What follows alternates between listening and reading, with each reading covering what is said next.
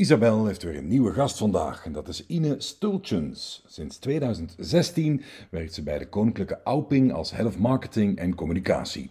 Ze houdt ervan om merken te bouwen die voor positieve verandering zorgen. En daarvoor komt ze graag haar bed uit. Weet je trouwens, want niet iedereen weet dat, dat ze vroeger heel veel trompet speelde.